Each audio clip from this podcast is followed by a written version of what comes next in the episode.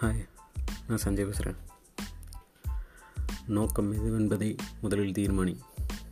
அதுவே இலக்கு என்பதை உறுதி செய்து கொள்.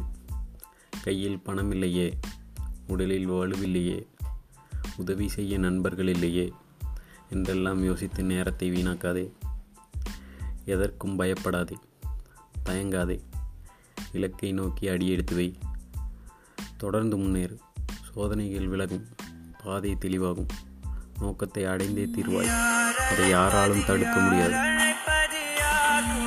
சொன்னது விவேகானந்தர். நன்றி வணக்கம்.